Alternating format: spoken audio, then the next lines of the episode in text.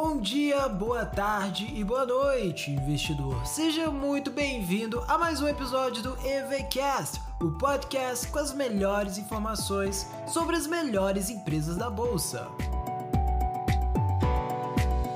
E hoje nós falaremos sobre o relatório do primeiro trimestre de 2021 da PTBL3, ou Porto Belo. Porto Belo, que é uma empresa brasileira do ramo de revestimentos cerâmicos. E a frase do dia é do Frederick Matias Alexander: Você não decide seu futuro, você decide seus hábitos e seus hábitos decidem o seu futuro. Principais informações. A empresa teve um crescimento da receita líquida em 51,9% quando comparado a um T20, devido à maior atuação da companhia como varejo e expansão internacional. Margem bruta ajustada e recorrente de 42,9%, uma melhora de 8,2 pontos percentuais em relação ao 1T20 e 3,6 pontos percentuais em relação ao 4T20. EBITDA ajustado e recorrente de 80,8 milhões de reais, variação positiva de 253,3% quando comparado ao primeiro trimestre de 2020. Uma margem EBITDA ajustada de 19,4%, um avanço de 11,1 pontos percentuais. Lucro líquido ajustado e recorrente de 40,4 milhões, 224,3% a mais em relação ao 1T20. Investimento em capital de giro de 229,4 milhões, 31,4 milhões a menos que no primeiro trimestre de 2020 e um endividamento líquido de 467,4 milhões, o que representa uma dívida líquida sobre EBITDA ajustado e recorrente de 2,0, uma melhoria de 58,9%. Mensagem da administração. A PBGSA apresentou desempenho positivo no primeiro trimestre de 2021, com números consistentes para o período, apesar da continuidade dos desafios da pandemia do Covid-19. Nos centros comerciais afetados pelos lockdowns, foram sentidos pequenos efeitos de redução de entrada de pedidos, mas foram mais que compensados pelo faturamento adicional em outros mercados com menos restrições. No mercado interno, a companhia apresentou o crescimento da receita líquida de 52,5% quando comparado ao 1T20. Segundo a Abramat, Associação Brasileira da Indústria de Materiais de Construção, o faturamento do mercado de materiais de construção apresentou crescimento de 15,5% no período, o que continua sendo puxado pelos materiais básicos, devido à retomada das obras e o bom momento da construção civil. No mercado externo, a companhia também apresentou crescimento de receita líquida de 49,4%, 22,6% em dólares. O resto é da variação cambial em função da expansão das exportações, do crescimento da atuação na distribuição do ZEUA através da Porto Belo América, além da forte valorização do dólar. O desempenho da receita líquida devido à qualificação do mix de produtos com melhor rentabilidade, combinado com os ganhos de produtividade e eficiência de custos, continua levando a margem bruta a melhores patamares, alcançando 42,9% no 1T21 a otimização da margem bruta, combinada à otimização de despesas operacionais, causaram um incremento de 11,1 pontos percentuais na margem EBITDA ajustada e recorrente, para 19,4%. Ou seja, uma combinação sempre muito bem-vinda de melhoria no desempenho da receita e na otimização das despesas. A companhia otimizou o investimento em capital de giro, reduzindo o ciclo de conversão de caixa de 77 dias para 35 dias, fortalecendo assim a posição de caixa, o que é muito importante durante essa pandemia. As maiores razões para tal redução são a otimização e qualificação do nível de estoques e melhoria da conversão da carteira de recebíveis. Quanto à alavancagem, a companhia teve mais amortizações de dívidas de captações além de antecipar a distribuição de dividendos e implementar o programa de recompra de ações. A estabilidade na dívida líquida junto ao aumento do EBITDA levou à redução da dívida líquida sobre EBITDA para 2,0 vezes no primeiro trimestre de 2021. Os investimentos do período foram de 79,2 milhões. O capex do trimestre totalizou 16,8 milhões. Destes, 79% foram destinados ao Parque Fabril de Tijucas, lá em Santa Catarina, para atualização e migração para produção de produtos de maiores formatos com maior valor agregado. Também foram investidos 62,4 milhões no programa de recompra de ações aprovado em janeiro de 2021 e concluído em março de 2021, com recompra de 7 milhões ao preço médio de R$ 8,91 por ação. A UN, Unidade de Negócios Porto Belo, apresentou o crescimento da receita líquida de 41,3%. Tal crescimento foi alavancado pela qualificação do mix de produtos, eficiência na gestão comercial e de canais. O volume cresceu devido à maior eficiência na gestão da cadeia de priorização no atendimento dos clientes estratégicos e exportação. A UN Pointer obteve excelentes resultados, com crescimento da receita líquida de 101,6%, em função do aumento do volume, ganho de produtividade fabril e mix qualificados com super cerâmicos a margem bruta progrediu 20,1 pontos percentuais devido ao mix de produtos qualificados, precificação e posicionamento nas regiões Norte e Nordeste do Brasil. A UN Porto Belo Shop também encerrou com crescimento da receita líquida de 50,3%. O ICVA, Índice Cielo do Varejo Ampliado, que mede o setor do varejo de materiais de construção do Brasil em valor, apontou crescimento de 19,4% a margem bruta progrediu 6,5 pontos percentuais. Por fim, a UN Porto Belo América atingiu crescimento de 59,4% em reais e de 30,5% em dólares, que ocorreu em função do aumento do volume de faturamento no mercado norte-americano e pela valorização cambial. Também apresentou uma evolução da margem bruta de 10,5 pontos percentuais. Eita mensagem longa essa da administração.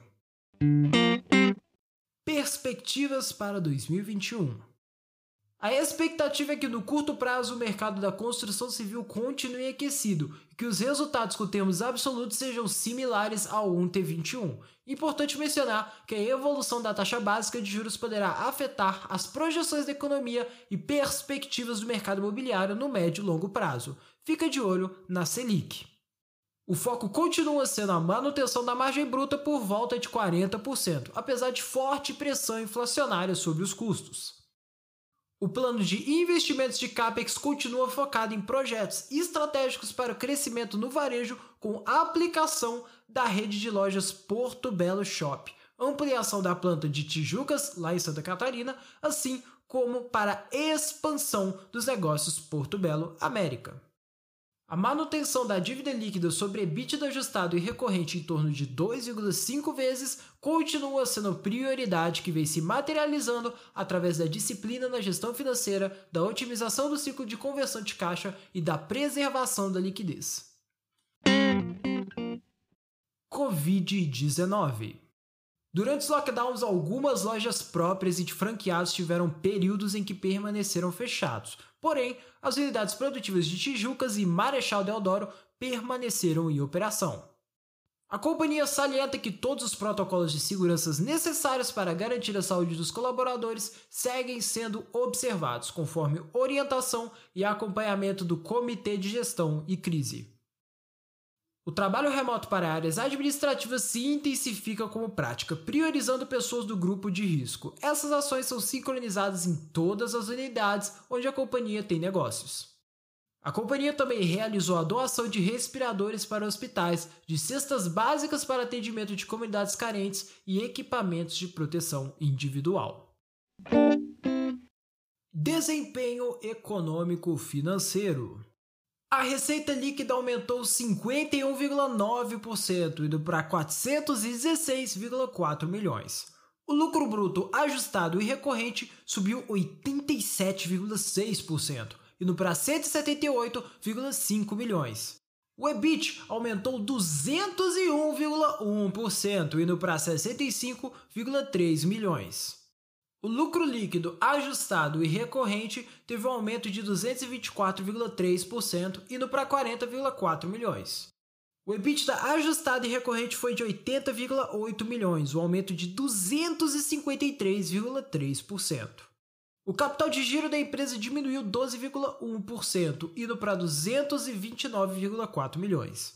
A dívida líquida diminuiu menos, mas também diminuiu 0,7%, caindo para 467,4 milhões. A margem bruta ajustada e recorrente da empresa é de 42,9%, um aumento de 8,2 pontos percentuais. A margem EBIT é de 15,7%, um aumento de 7,8 pontos percentuais. A margem líquida ajustada e recorrente aumentou 5,2 pontos percentuais, indo para 9,7%. A margem EBITDA ajustada e recorrente aumentou 11,1 pontos percentuais, indo para 19,7%. O ativo circulante diminuiu 8,41%, indo para 876,4 milhões. Já o ativo não circulante aumentou 3,41%, chegando ao número de 1,12 bilhões. O passivo circulante da empresa aumentou 0,34%, chegando a 760,3 milhões. O passivo não circulante diminuiu para 838 milhões, uma queda de 7,98%. Por fim, o patrimônio líquido da empresa aumentou 7,11%, chegando a 397,7 milhões.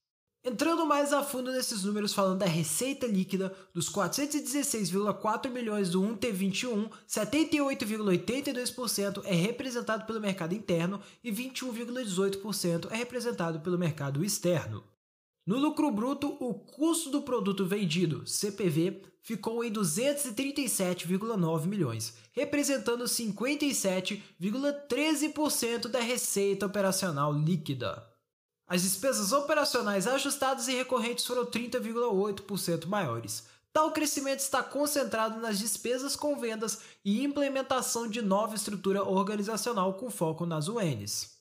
Foram 91,7 milhões em despesas com vendas, 81% do total, 13,5 milhões em despesas gerais e administrativas, 11,9% do total, e por fim, 8 milhões em outras despesas, 7,1% do total.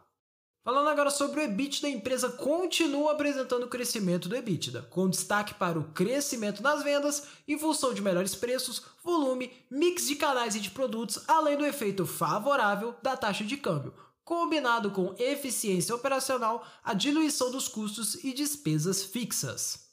Dos 21 milhões de lucro líquido foram descontados 40,95% de eventos não recorrentes, que são 8,6 milhões no total o que resultou em um lucro líquido ajustado e recorrente de 12,5 milhões. Falando do fluxo de caixa, houve uma variação do caixa negativa de 83,4 milhões, considerando mais 40,9 milhões em atividades operacionais, descontando 79,2 milhões de investimentos e descontando 45,1 milhão de financiamento. O saldo final do caixa foi de 242,9 milhões. No capital de giro, a empresa conta com 277,2 milhões em contas a receber, 218,3 milhões em estoques e subtraindo 266,1 milhões referente a fornecedores, resulta em capital de giro de 229,4 milhões, 12,1% a menos que no 1T20. Nos investimentos da empresa, temos 79% direcionado para recompra de ações, 14% para planta de Tijucas, 4% em projetos comerciais e corporativos, 2% em planta de Marechal Deodoro e 1% em lojas próprias. A empresa vem diminuindo continuamente sua dívida líquida sobre EBITDA, passando de 5,1 vezes no segundo trimestre de 2020 para 2,1 vezes no primeiro trimestre de 2021. A dívida bancária bruta é, na sua grande maioria, 92,9% em moeda nacional, onde o vencimento para curto prazo representa 34,6% e o restante é vencimento de longo prazo. Conforme comunicado ao mercado em 11 de março de 2021, a agência de classificação de risco Fitch Ratings atribuiu à companhia o rating inicial BBB, com perspectiva estável. Dividendos Foi aprovada em Assembleia Geral Ordinária a distribuição de dividendos no montante de 60,9 milhões. Foram antecipados 17,3 milhões em 9 de fevereiro de 2021 e o saldo remanescente foi pago em 13 de maio de 2021. A remuneração total distribuída aos acionistas representou o dividend yield de 6,11%. Desempenho das ações foi aprovado pelo Conselho de Administração em 20 de 1 de 2021 o cancelamento de 3,9 milhões de ações em tesouraria no valor de 14,1 milhões, sem redução do capital social. Foi aprovado também, na mesma data, o novo plano de recompra para a aquisição de 7 milhões de ações, que foi concluído no dia 31 de 3 de 2021 correspondendo a 4,4% do total de ações emitidas pela companhia ou 10% das ações em free float, com vigência até 21 de 1 de 2022. O Conselho de Administração também aprovou em 12 de maio de 2021 o cancelamento de 7 milhões de ações em tesouraria, no valor de 62,4 milhões, sem reduções do capital social. As ações encerraram o último pregão de março de 2021 cotadas a R$ 8,76, com valorização de 292,8% quando comparado ao mesmo fechamento de 2020. A ação avançou 251,9% acima do índice Bovespa no mesmo período. O volume financeiro médio mensal negociado nos últimos 12 meses foi de 305,8 milhões, aumento de 364,7% frente aos 65,8 milhões em março de 2020, ápice da pandemia. Ao final do primeiro trimestre de 2021, a companhia apresentava valor de mercado equivalente a 1,29 bilhões. Auditoria independente. A política da companhia em relação aos seus auditores independentes no que diz respeito à prestação de serviços não relacionados à auditoria externa das demonstrações financeiras se fundamenta nos princípios que preservam a independência profissional. Esses princípios se baseiam na premissa de que o auditor não precisa periciar seu próprio trabalho, exercer funções gerenciais ou ainda advogar para seu cliente. Governança corporativa. As ações estão listadas no novo mercado, o que significa que apenas existem ações ordinárias em circulação. E essas ações ordinárias têm um tag along de 100%. O conselho de administração possui quatro membros independentes. A empresa tem a política de dividendos mínimo correspondente a 25% do lucro líquido ajustado. E também possui a política de divulgação de atos e fatos relevantes e de negociação de valores mobiliários vigentes. Essas foram as principais informações dentro do relatório da Porto Belo. Espero que você tenha gostado. Estamos aqui para auxiliar e agilizar o seu processo de estudo das empresas ou de acompanhamento das mesmas. Por fim, te desejo uma ótima semana e excelentes sentimentos na sua carteira. Muito obrigado pela atenção.